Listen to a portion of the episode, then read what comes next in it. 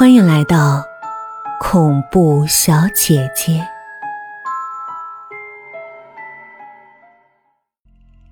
我们现在所生活的这个家，原来的主人杜宇的父亲杜天明，杜氏集团的董事长，就是我们王家不共戴天的仇人。杜家和我们王家。有着几代人的仇怨，他们家欠了我们家三条人命，就是他们家，为了从我们王家抢走提血杜鹃，挖空心思，不遗余力的栽赃陷害我们的家人，才使得我们王家从一方的名门世家，沦落到如今家破人亡。只剩下子规，你这么一个独苗。爸爸，我这一辈子是毁了。我得知杜家如今树大根深，我没能力去报这个仇了。可是天随人愿，杜天明他那天出门，偏要自己开车，结果车毁人亡。他那个老婆早在杜天明在世的时候就总想勾搭我，杜天明一死，他就主动来追求我，想和我结婚。我一琢磨，这不失为一个拿回本应属于我们王家财产的大好机会，于是就答应了婚事条件是作为新任董事长的丈夫。我要在公司里有一席之地。这女人就给我安排了一个设计部部长的职务，后来又分给我一点股份，算是在公司里扎下了根。我不让你和杜宇交往的原因，其实只有一个，就因为他是杜家的人，我们王家后人的血管里。是不能流淌他们杜家的血的。你作为我们王家最后的血脉，不能忘了你的曾祖，我的爷爷，你的祖母，我的母亲，都是怎么死的。杜玉她是个女孩子，将来嫁了人，给她一份嫁妆也就行了。你是我的儿子。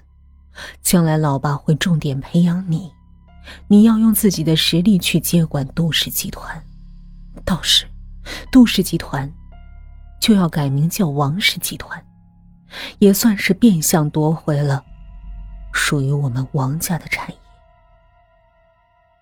我听完后惊呆了，我没想到，一向温文尔雅的爸爸，原来一直在韬光养晦。暗地里布下这么大的一盘棋，但他千算万算，漏掉了杜宇会爱上我，而我也对杜宇有了感情，这才不得已向我说明缘由。我一方面佩服老爸的隐忍和算计，他为了家族含冤而死的人讨回公道所做的一切。另一方面，也很矛盾。我到底该不该像罗密欧一样，顶着家族仇恨的压力，去爱我所喜欢的姑娘？就这样，思前想后的过了一周，我又回到了杜家居住。而以后的日子，面对杜宇那热情的目光，我总有些不知所措。但更让我心惊的事情，还在后面。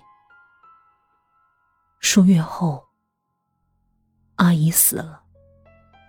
据说阿姨是在主持会议的时候突发心脏病离世的。我对阿姨的去世也很伤心。和阿姨在一个屋檐下相处了两年多，她待我还算不错，尤其是知晓我和杜宇的关系暧昧以后。对我更加呵护备至，至少在我看来，我们已经是一家人了。但我同时也觉得这件事情发生的太突然了。阿姨平时身体健康的很，也没见过她服过什么药，怎么就突然发病了呢？我赶到医院的时候，爸爸也只是把我拉到一边，跟我简单说了一下，又听阿姨同事们的议论中知道了个大概。此时的我，不得不联想到数月前，爸爸和我讲的那番话。难不成，阿姨的死和我爸爸有关？正当我狐疑之中，杜宇风风火火的跑了来。看到他那悲伤的泪眼，我真的不知道该如何面对，是该报警安慰他，还是陪他一起流泪？再或者，跟他说说我心中的疑问？不行，我不能告诉他，他会恨我的，在恨我爸爸的同时，也会连带着恨我。我不能这么做，现在还不行。办理完阿姨的身后事，爸爸俨然成了这里的主人。每天从公司回到家，就坐在沙发上倒上一杯红酒。望着窗外那个打理的很精致的花园偶尔也会出去给这个月季剪一剪枝，给那个桂花浇一浇水，悠悠然，自得其乐。真心的希望，我们的日子就这样过下去，不要再有变故了。小雨的焦虑症也缓和了不少，听他说自己是中度抑郁症。我不太懂这些，只是叮嘱他按时吃药，尽我所能的多陪他说说话。当然，还是要背着我爸爸一点避免为这事儿再和他吵。暑假要到了，我主动提出要和妹妹一起去旅旅游，杜宇当然是欢喜的，爸爸这一次也没反对。其实。就算他反对，我这次也要和杜宇出去玩几天。原因无他，我们太需要放松一下自己了。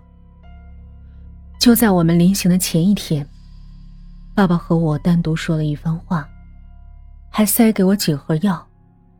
伏羲听，嘱咐我记得按时给杜宇服药，以免他在外面病情反复。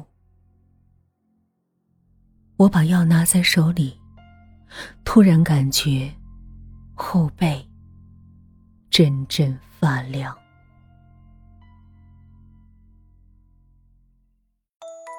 本集结束喽，语音的个人微信是 yyfm 幺零零四，期待您的来访。